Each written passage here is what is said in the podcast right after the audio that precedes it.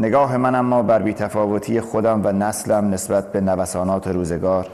چندان همخانی با پختگی که ناشی از گذشت سالیان است ندارد. تنها تصویر بیرونیش یکیست. این پختگی یک پختگی اجباری بوده است. تو به جوایز روزگار بی اهمیت می‌شوی چون جایزه ای برایت وجود ندارد و بعد به مرور یاد می‌گیری که قبل از هیجان محکم باشی تا باد ناملایم کمتر تکانت دهد.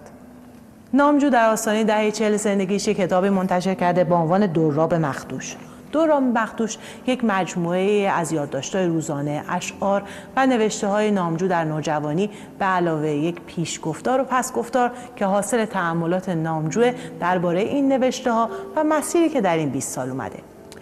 یه مدت پیش محسن نامجو برای معرفی کتابش به لندن اومده بود. من باش گفتگو کردم. اون در این گفتگو مسائلی رو مطرح کرد که خیلیاش دقدقه های مشترک یک نسله. گفتگو و کتاب برای خود من خیلی فکر آورد. امیدوارم برای شما هم همینطور باشه. وقتی هیجان و شور و امید 20 سالگی و قبل از آن جایش را به تسلیم می‌دهد برای بسیاری همنسلان من این تسلیم در برابر سیستم بود و اینکه رضایت دهند رویاهایشان را همخوان کنند با آنچه که از آنان انتظار می رود. برای برخی دیگر هم که چون من این شکاف بین سلیقهشان و سلیقه عمومی پرنا کردنی می نمود کرنش و تسلیم به معنای چشم پوشی کامل از این راه بود چه بسیار استعدادها را در این سالها دیدم که به یکی از این دوگونه تسلیم تن سپردند پناه بردن به خلوت زندانی کردن رویاها تجربه شکست مداوم و هر روزه تجربه انزوای ناشی از ماندن در جزیره ای که مثل سکانس آخر فیلم زیر زمین امریکاستوریکا از سرزمین اصلی جدا می شود و از آن بسیار سهمگینتر و دردناکتر تجربه افسون شونده این که آن سرزمین اصلی هم روز به روز در انزوای بیشتر از سرزمین ها و جوامع دیگر جهان است. وطنت. کتاب دور را به مخدوش شما بدنه اصلیش یادداشتاییه که توی فاصله 18 تا 20 سالگی نوشتیم. معمولا آدما که یادداشت روزانه هاشون چاپ میشه یا بعد مرگشونه یا در دوره پیریشونه که می‌خوان برگردن و نگاه کنن به این راهی که اومدن. چی شد که شما در آستانه 40 سالگی به فکر انتشار این افتادی؟ سال 94 یعنی سال گذشته حالا هر علتی که بخوایم اسمش رو بذاریم 40 سالگی بحران یا هر چیز دیگه ای یه سال سکوت و در واقع مرور بود برای من. مرور کردن 20 سال گذشته اینکه به قول فروغ پیش رفتی یا فرو رفتی؟ یعنی این کلا این مسیر به چه شکل بوده؟ برای کسایی که تخصص موسیقی ندارن مثل من عنوان کتاب یه سوال برانگیزه. دراب مخدوش یعنی چی؟ دراب درس جلسات دوم سوم کلاس ستاره. درس اول خب مزرابا که یاد میدن مزراب اول مزرابیه که روی ناخون روی این انگشت حرکت می‌کنه. مزراب راسته بعد مزراب چپه. جلساتی که میگذره دوم سوم چهارم بعد مجموعه مزراب راست چپ راسته که در یه زمان باید بخوره. و همیشه استاد اینو از شما می‌خواد که اینو خیلی به قول انگلیسی کلین و خیلی تمیز بزنید و مختوش زده نشه. یعنی در واقع ایده اینه که بر اساس یه جور شوخی با خوده یه جور خودزنیه بابت اینکه دیگه بی ترین آدمی که قرار هم نیست ستار زدن و ادامه بده اون دورا رو یاد می‌گیره. ولی کسی که نویسنده این کتابه در واقع حتی دورا هم خوب, خوب یاد نگرفته که بزنه.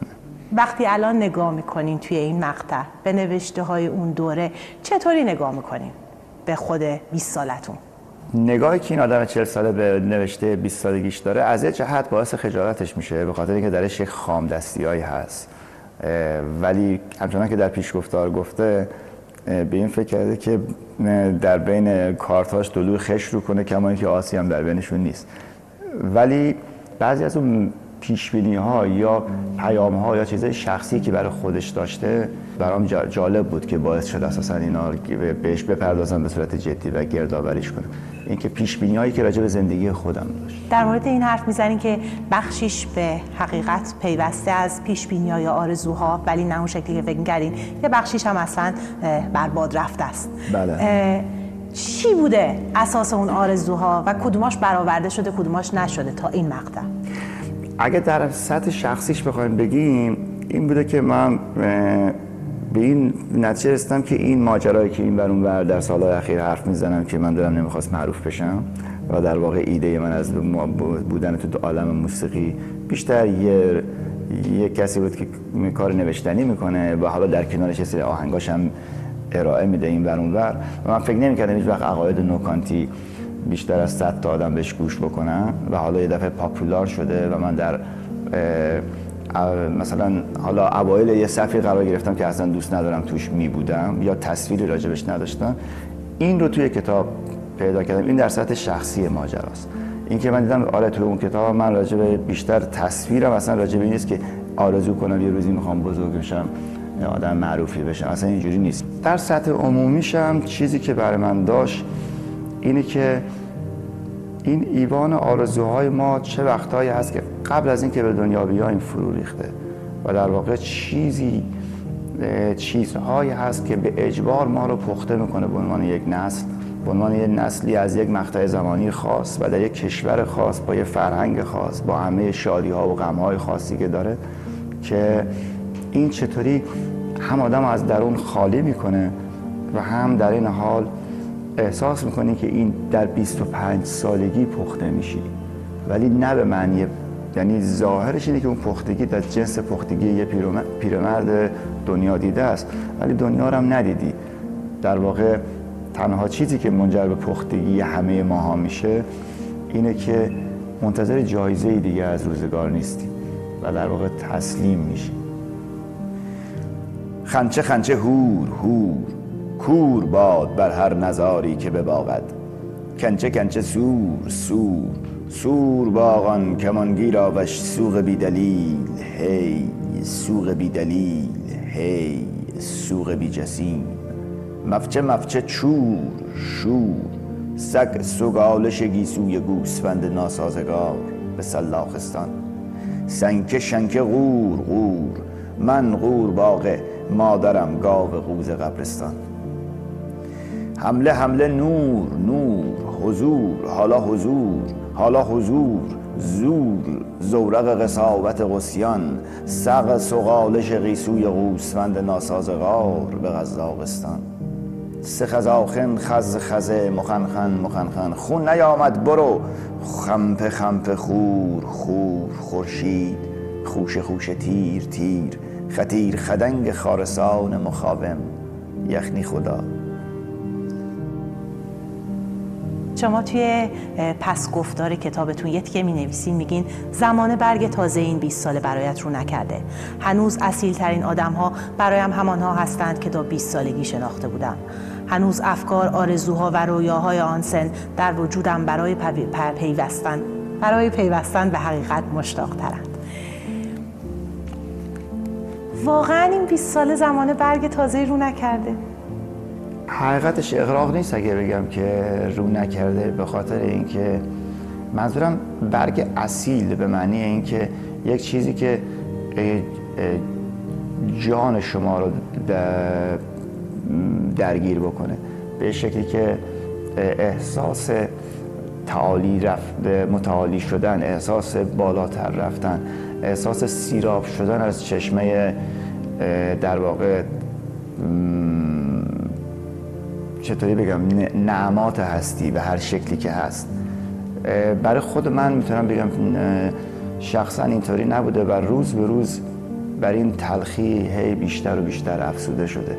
تلخی که البته باز می‌خوام تلخی که هیچ وقت در آدم مثل من منجر به نشستن نشده. یعنی اتفاقا برعکس همیشه مثل یه آدمی که انگار روز آخر زندگیشه هی تون تلاش می‌کنی هی کارهای خوب و بد و مختلف انجام میدی با ارزش بی ارزش. خود من اینجوری زندگی می‌کنم ولی در جواب سوالتون آره. نه هیچی رو نشده. چند مثال اگه بخواین از برگای تازه که تا قبل از 20 سالگی رو شد که بعد از اون در این 20 سال مثال و مانندی براش پیدا نشد بگین چیان اینکه خوندن مثلا یه مجله ساده فرهنگی به زبان فارسی در دهه 60 به اسم آدینه یا دنیای سخن چطوری می‌تونست یک ماه تموم تو رو احساس اینو بده که در تو در مرکز فرهنگ جهان قرار داری و از همه چی باخبری؟ یا در رابطه مثلا سینما مجله فیلم. دیدن دیدن بزرگایی که هنوز زنده بودن و هنوز می‌تونستی عکسشون این بر بر ببینی. تو زمینه شعر تو ادبیات تو موسیقی. شنیدن اینکه شجریان و مشکاتیان حالا تو حرفه من براستان جانان و بیداد می‌دادن بیرون. که بعد از اون حالا مریضی و کهولت و اینها میاد. حالا اون بماند. حتی وقتی مریضی و کهولت هم نیومده دیگه اون اتفاق نمیفته اساسا درک این که ما به این خاطر که پیوسته به یک فرهنگ چند صد ساله مرکزی توی جهان نیستیم و به قول معروف به قول آقای شایگان جز جوامع پیرامونی هستیم. حالا اگه اسمش نظریم جهان سوم زود ذخیره همون تموم میشه. هر آدم بزرگی رو که در بچگی دیدی و برات یه آدم بزرگ بوده خیلی زود کاخش فرو ریخته. خیلی زود دیگه اونقدر بزرگ نیست برات. و خجالت هم می‌کشی از اینکه بهش فکر بکنی. اینا نمونه است. حالا نمونه های شخصی از اینکه چقدر به تلخی گریستن و چقدر ریسه رفتن وجود داشت تحولی که حتی در من مثلا 14 ساله ایجاد می‌شد برای که مثلا یه روش زندگیمو عوض کنم. مثلا تصمیم بگیرم که این گوشه چهارگاه رو اینقدر تمرین کنم تا خوب یادش بگیرم. شیش ماه تمرین مداوم بود. اگه تصمیم گرفتیم در کنکور قبول بشیم دو ماه تموم درس خوندن بود. در کدوم کار زندگیمون ما بعد از اون اینقدر همه والا و اینقدر به قول معروف چطوری بگم عزم جزم و اینقدر اراده و اینطور چیزا داریم کدوم تحول در ما رخ میده که با یه پیاده روی تموم نمیشه؟ هر وقت تصمیم می‌گیریم یه کار گنده تو زندگیمون بکنیم تا سر کوچه میریم یادمون میره. تورم کامل این خداگاهی که تو وقتی شاعری به قول نصرت رحمانی در واقع هیچ کاری و حتی بسیار هولناکتر از زمانه ای که او لمس کرد. چرا که او گفت هیچ کارم مانند یک وزیر. گمان می کرد که وزرای زمانش هیچ کارند. و ما وزرا و دولت مردان زمان نسل مرا در سال 1375 در دادگاه میکنوس به عنوان مجرم بین المللی شناختند و قرار تعقیب برایشان صادر کردند. من چگونه می توانستم در جامعه ای که سردمدارانش مجرم تحت تعقیبند به شاعری خود مفتخر باشم؟ وقتی که تاریخ گسسته و بیشکلت زبان فکرت که ترجمه است صنعتت که منتاج است هوای آلوده شهرت طبیعت به ویرانی روندت کوچ و مرگ بی صدای بزرگان فرهنگت معماری بیغبارت ساختمان های دودالود و کثیفت سقوط اخلاقی فزاینده جامعت سرمایه های برباد روندت ملی پوش بازندت در نطفه خفه شدن کورسوهای مدنیتت از دست شدنت از دست دادنت همه و همه و همه سراسر هستیت را به چهار میخ کشید. آنگاه آخرین چیزی که برایت اولویت خواهد داشت تن ناز و کارای رویاست. آن زمان است که روین تن می‌شوی پوست کلفت و بی تفاوت تا دیگر بادی از جایت تکان تا دیگر بادی از جایت نکند توی این یادداشتا یکی از جاهای خیلی تنزاور و خندهدارش برای من اینه که شما مدام جا به جا زیرش هی ستاره زدین و در پانویس هی کامنت دادین دست آره. انداختین خودتونو آره. و یه جاهایی هم که باز بحث جدی داره البته این کار رو نکردین برای من گاهی وقتا که میخوندم سوال بود که الان شما چه جوری نگاه می‌کنی به این حرفی که زدین؟ یه مثالش رو می‌خواستم ازتون بپرسم.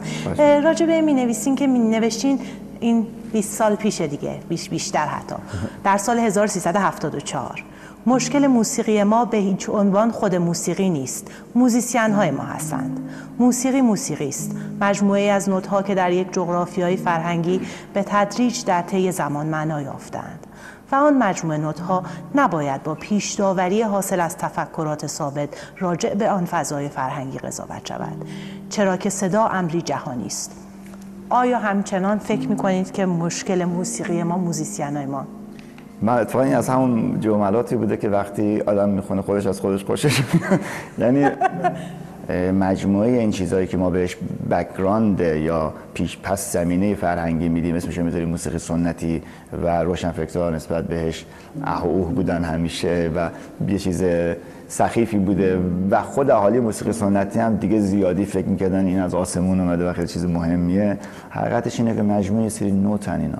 یه سری فرکانس ول هستن در هوا و هیچ فرقی با موسیقی ژاپن و اندونزی و آلمان و جاهای دیگه ندارن. وقتی که ما هنوز که هنوز تا همین اواخر درگیر این هستیم که روی ستار یه دونه پرده یا یه دونه فرت اضافه یا کم بشه نظر یه عده با یه عده فرق می‌کنه.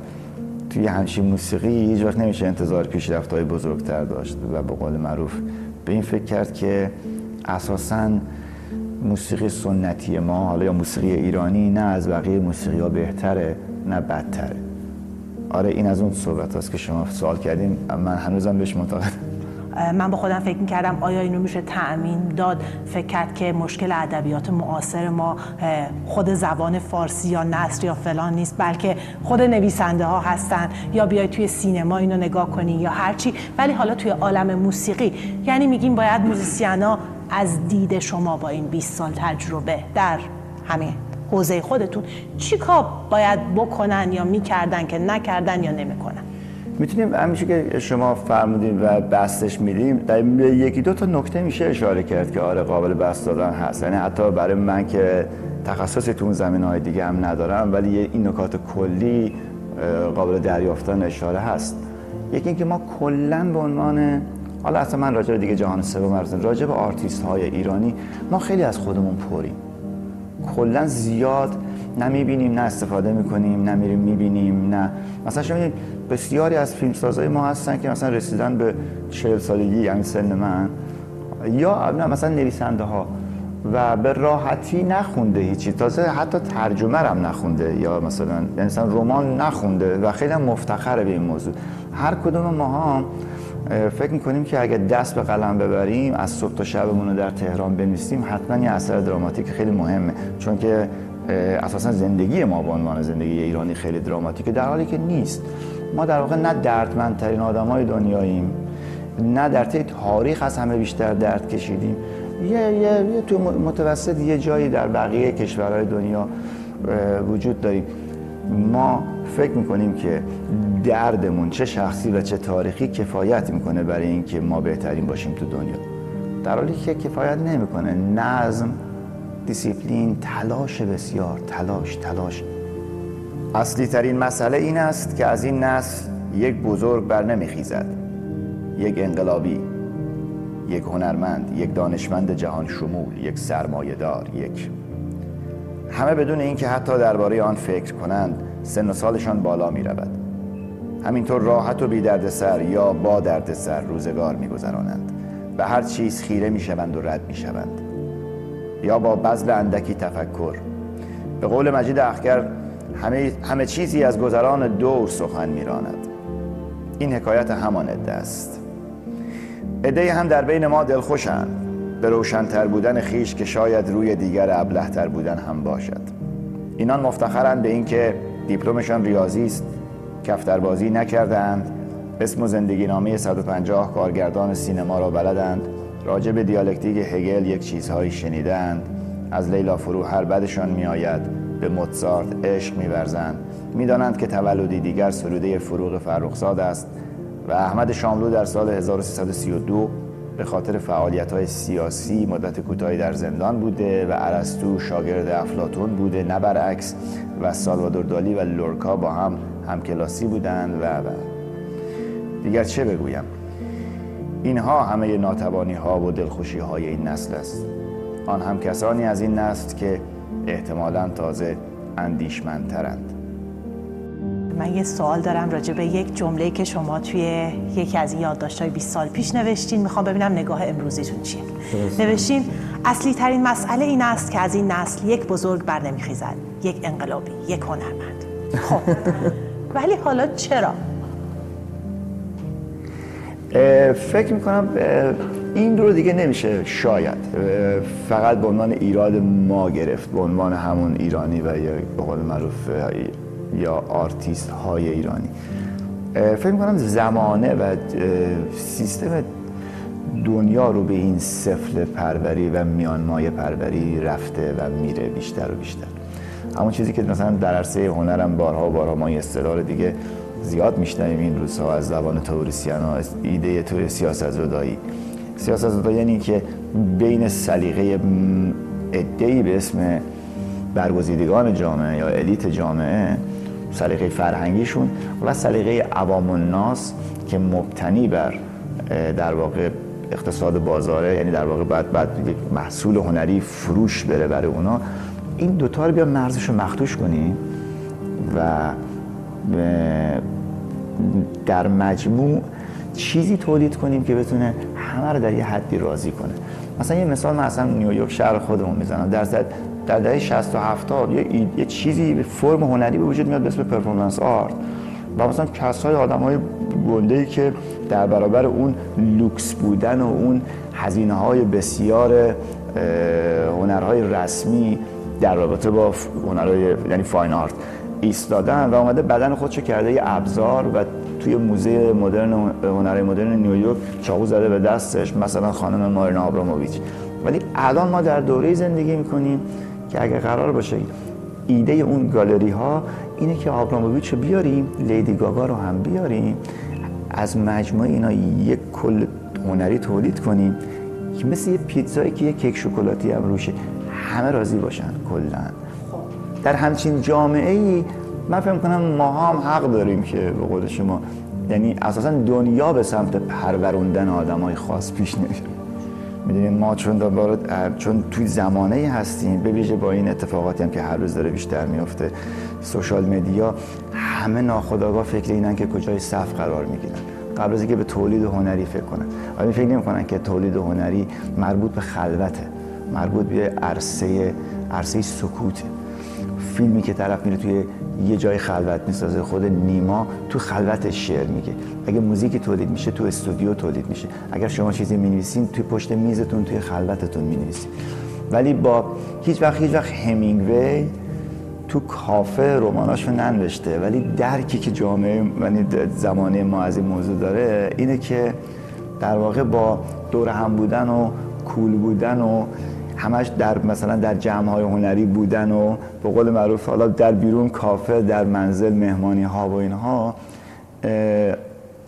علتش اینه که این چیزها بیشتر رقابت بیشتر کینه بیشتر آی من کجام تو کجایی بیشتر حسادت بیشتر قضاوت های ناجور راجع به هم دیگه اینجور چیزها رو ایجاد می‌کنه برای همین هم چه آدمی از توش در نمیاد. من فکر کنم اگر بخواد در بیاد نیاز به این داره که یک خلوت مطلق هنری وجود داشته باشه. محسن نامجو توی این کتابتون از یک بزرگترین پروژه موسیقایی زندگیتون نام می‌برین ولی بازش نمی‌کنین. و فکر میگین که این یک عمری می‌خواد تا من بتونم اینو انجام بدم اینا. چیه؟ اینجا برای اولین بار باید بگم. ولی خب حقیقت رو می‌تونید من قبلا هم بگم و علتی هم که تو آمریکا نگفتم به خاطر اینکه آدمایی که یه چیزی حدود 200 هزار سرمایه می‌خواد 200 هزار دلار مثلا و یک سال کار. ولی هیچ کس از من انتظار شنیدن همچون عنوانی رو یا همچین دغدغه‌ای رو به عنوان یک کار هنری نداره. ولی راجب آشوراست. یه اپرای سازی راجب آشوراست. و از یه آدم بیدین. و اینه که من از در واقع نوتاش هم همه نوشته شده یعنی 80 درصدش آماده است از لحاظ پارتیتور و. کاری نوشتنیش ولی سرمایه می‌خواد و شما تصور می‌تونید تصور کنید که آدمایی که بیرون از ایران هستن به خاطر همون خشم و انگری که نسبت به هر چیزی که بوی عربی بودن اسلامی بودن و و و, و اینا رو میده اگر یه نفر بخواد بگه که آقا من یه ایده زیبا شناسانه دارم راجع به یک همچین مسئله مثلا من دارم می‌خوام من خودم لزوما خیلی ارادتی به مثلا آموزه های اسلامی لزوما ندارم ولی دارم می‌خواد مسجد شیخ لطف الله بسازم حتما در زمان ما کسی بهش پول نمیده. برای همین اون ایده هم فعلا در نطفه خفه میشه تا ببینیم به کجا می‌رسه. محسن نامجو خیلی ممنون. ممنونم مختص شما. مرسی از وقتتون می اندازم کلید و روشن نمی شود چراغی که تو بر دستم کاشته ای هی خسبیده نموده مناره های کرمی بر خود می روم فرودگاه هم من تا آتشین پا بر باندم نهند می اندازم کلید و سات روشن نمی شود این سو و آن سو نه که اصلا روشن نمی شود بر هیچ پشمین هوایی و حالی که خارج شود از من. بودی استادی روزها که حتی ستارگان هم تسبیح تو میچرخاندند سر چار راه هاشان بر بیدار دست های شهوتی بودار چرخنده و نظرنده تا آن که نظر کنند چون تو بر آنچه که نظر می‌کنی. نه نه به باقیان لاغری که بوگیر یخچال تو ماندن دامشان بگو کپک زده است همه آیه های آن تو از خون فروخته برادر می‌گویند بگو بدیشان دیگر روشن نمی شود با کلید چادر مشکی و بازگشت چماق آسات نه بگو به گونه ای که در همان فرودگاه من بنشینند تا رهازاد و رهانی دلدار بیجان شوند مثل صورتی همین صورت ها که بیرونش هیچ نوازعی برای نوازش پشمی حقیر مالی ناکس علمداری کوک نشود بگو بگو که آمد هر که چون تو و موسی و سا سا سا سا سا سا سا سا سا زدیم روشن نشد که نشد. بهار 75